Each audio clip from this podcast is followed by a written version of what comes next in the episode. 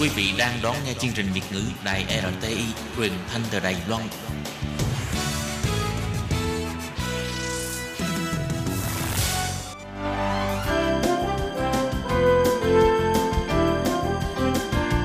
Xin mời quý vị và các bạn đến với chuyên mục Nhìn ra thế giới. Chuyên mục này gồm những nội dung liên quan đến quốc tế,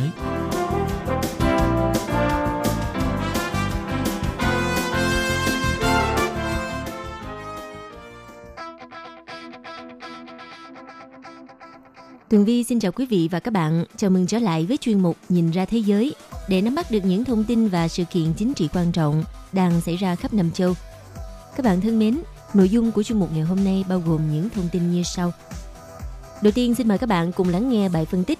những vấn đề khiến cho Nhật Bản và Hàn Quốc trở nên căng thẳng trong những năm qua. Và phần thứ hai của chuyên mục xin mời các bạn cùng lắng nghe bài phân tích Khu vực châu Á trở thành sân chơi mới cho thị trường buôn bán ma túy đá. Sau đây xin mời các bạn cùng theo dõi nội dung chi tiết.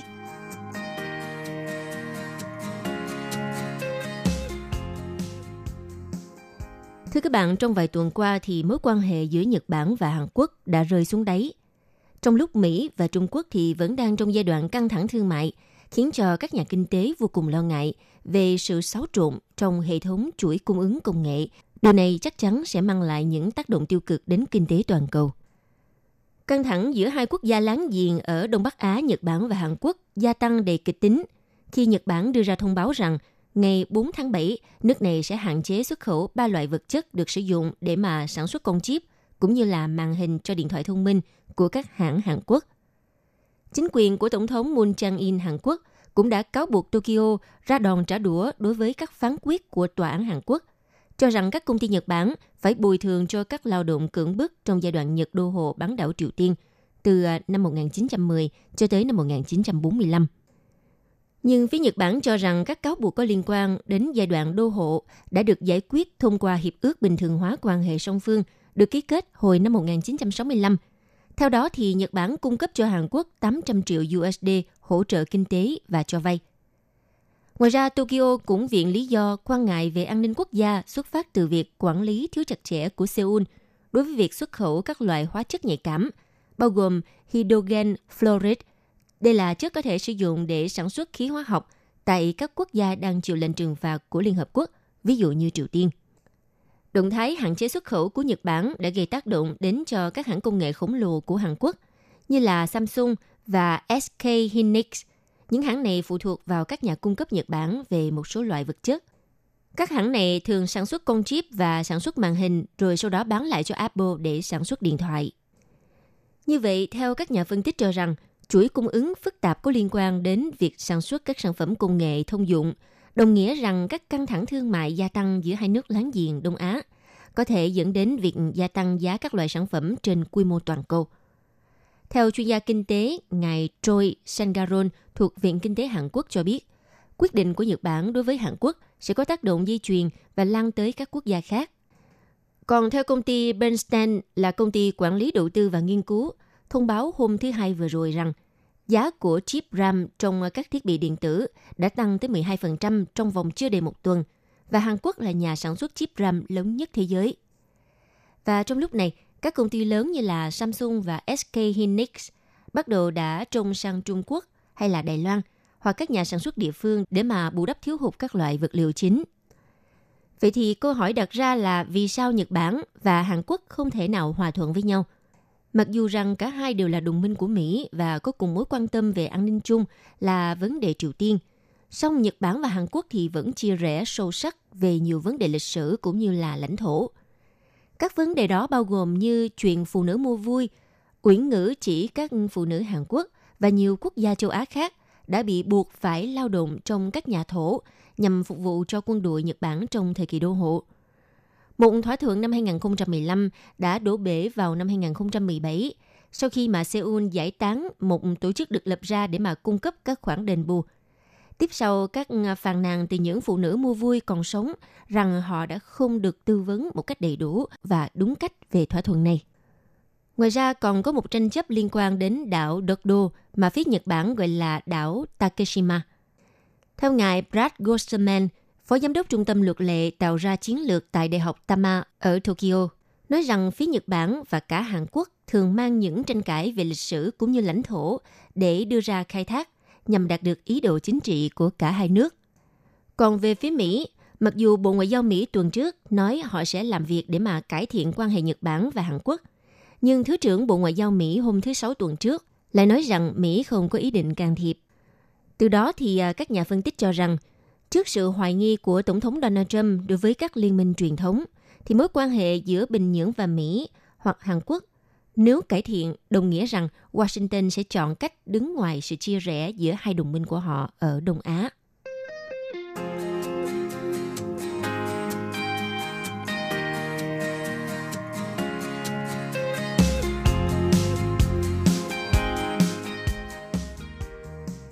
Thưa các bạn, trong những năm gần đây thì à, có rất nhiều những bộ phim điện ảnh nói về à, tình trạng buôn bán ma túy tại các quốc gia châu Á.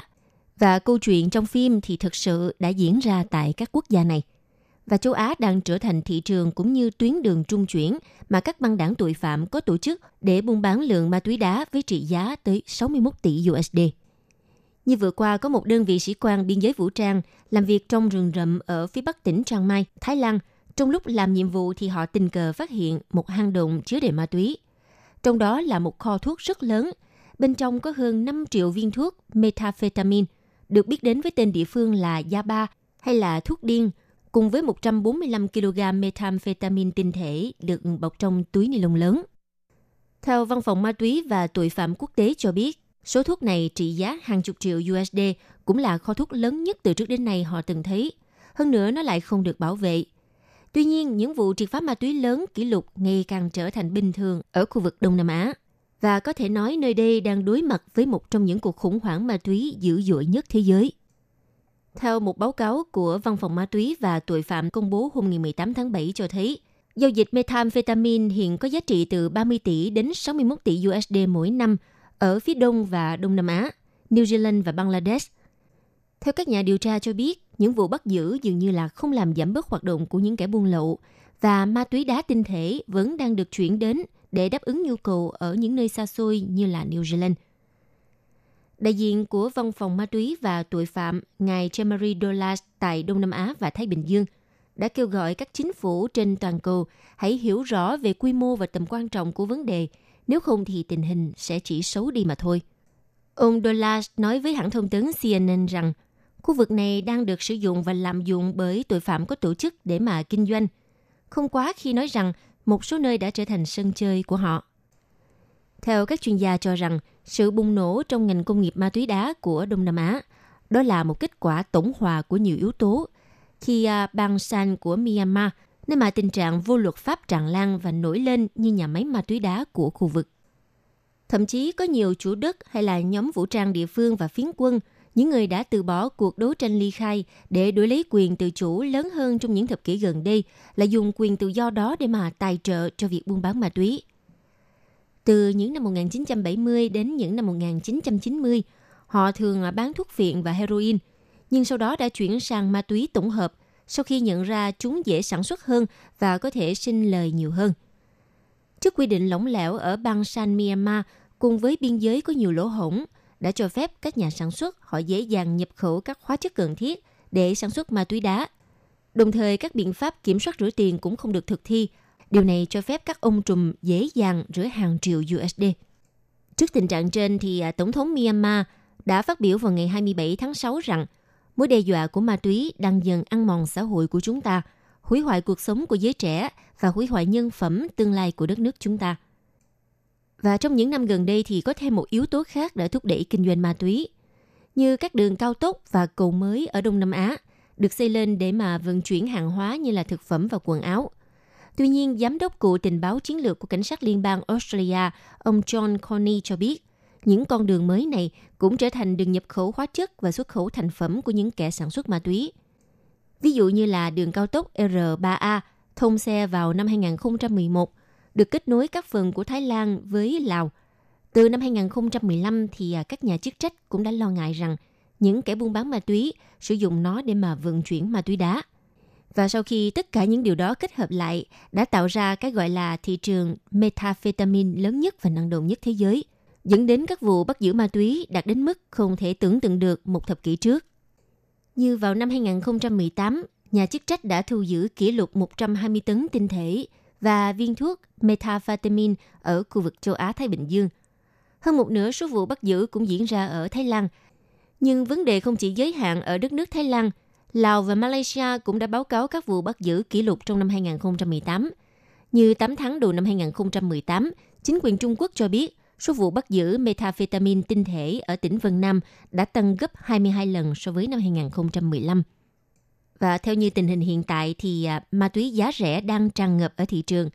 Theo báo cáo của Văn phòng Phòng chống ma túy và tội phạm cho thấy, các nhóm tội phạm có tổ chức họ không chỉ vận chuyển lượng methamphetamine đáng kinh ngạc để đáp ứng nhu cầu. Thay vào đó họ còn cố tăng nhu cầu bằng cách là làm ngập khu vực với sản phẩm cực kỳ rẻ. Điều đó đã khiến cho ma túy tổng hợp đạt mức giá thấp lịch sử ở Đông Nam Á. Theo điều tra thì các viên thuốc được bán với giá dưới 1 USD – nó gần bằng giá của một chai bia ở một số vùng của Thái Lan. Như tại thủ đô Bangkok, theo ngài Dola cho biết, một viên thuốc Yaba có giá khoảng 1,5 USD cùng với mức giá với 20 năm trước. Khi dựa trên mức giá này cho thấy nguồn cung ma túy đá cực kỳ cao bất chấp các vụ bắt giữ kỷ lục. Thuốc giá rẻ thường được buôn bán sang khu vực Thái Lan, Lào, Trung Quốc và Myanmar – còn các tinh thể methamphetamine tinh khiết hơn thì được đưa đến các cảng và vận chuyển đến các thị trường giàu có hơn như là Australia và New Zealand. Theo Văn phòng Phòng chống ma túy và tội phạm cho biết, trong khi bốn quốc gia này có dân số khiêm tốn, nhưng mà họ chiếm khoảng 1 phần 3 thị trường methamphetamine, ước tính 61 tỷ USD, bởi vì người tiêu dùng ở đây trả nhiều tiền hơn cho ma túy. Một gram tinh thể methamphetamine được bán với giá khoảng 560 USD tại Nhật Bản – và 390 USD tại Hàn Quốc vào năm 2017. Nhưng nếu mua 1 gram tại Thái Lan, Lào, Trung Quốc và Myanmar chỉ chi khoảng 70 USD vào tháng 3 năm 2017. Hiện tại, các quốc gia như Sri Lanka và Bangladesh đã tiến hành các cuộc chiến chống ma túy đẫm máu trong nỗ lực trấn áp vấn đề này. Các quốc gia khác cũng đang tập trung vào biên giới và hải quan. Trong số này thì Thái Lan nổi lên như là một chiến tuyến thực sự trong cuộc chiến chống bán ma túy đá. Đầu năm 2019, chính quyền Thái Lan đã bắt đầu tăng cường truy quét dọc biên giới phía Bắc với Myanmar, nơi đã khởi đầu tuyến đường chính được sử dụng để vận chuyển ma túy đá qua Thái Lan. Nhưng à, những nỗ lực đó chỉ khiến cho những kẻ buôn lậu tìm kiếm các tuyến đường mới mà thôi. Cảnh sát Thái Lan cho biết, một số tổ chức đang gửi ma túy đá về phía đông và sử dụng phần 800 km của sông Mekong ngăn cách với Thái Lan và Lào. Và sau khi cảnh sát phát hiện một hang động ma túy ở phía bắc Thái Lan, thì à, ba ngày sau đó, họ cũng đã thu giữ tới 100.000 viên thuốc tại một trạm kiểm soát ở tỉnh Kanchanaburi phía tây Thái Lan, giáp biên giới với phía nam Myanmar. Theo báo cáo của Văn phòng Phòng chống ma túy và tội phạm lưu ý rằng họ đã tìm thấy số lượng lớn ma túy đá đang được buôn bán qua Lào, nơi cũng giáp với Myanmar tới Việt Nam. Và họ sẽ lợi dụng Việt Nam là một đất nước có đường bờ biển dài, từ đó vận chuyển đến các thị trường lân cận như Malaysia và Philippines cũng như Australia và New Zealand.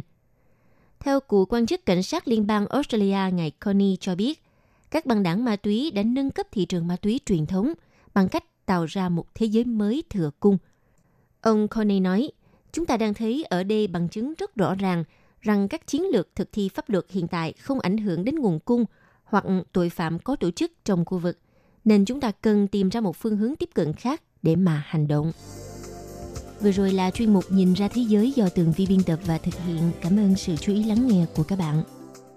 Quý vị và các bạn thân mến, sau đây là email của Ban Việt ngữ ctv a rti org tvk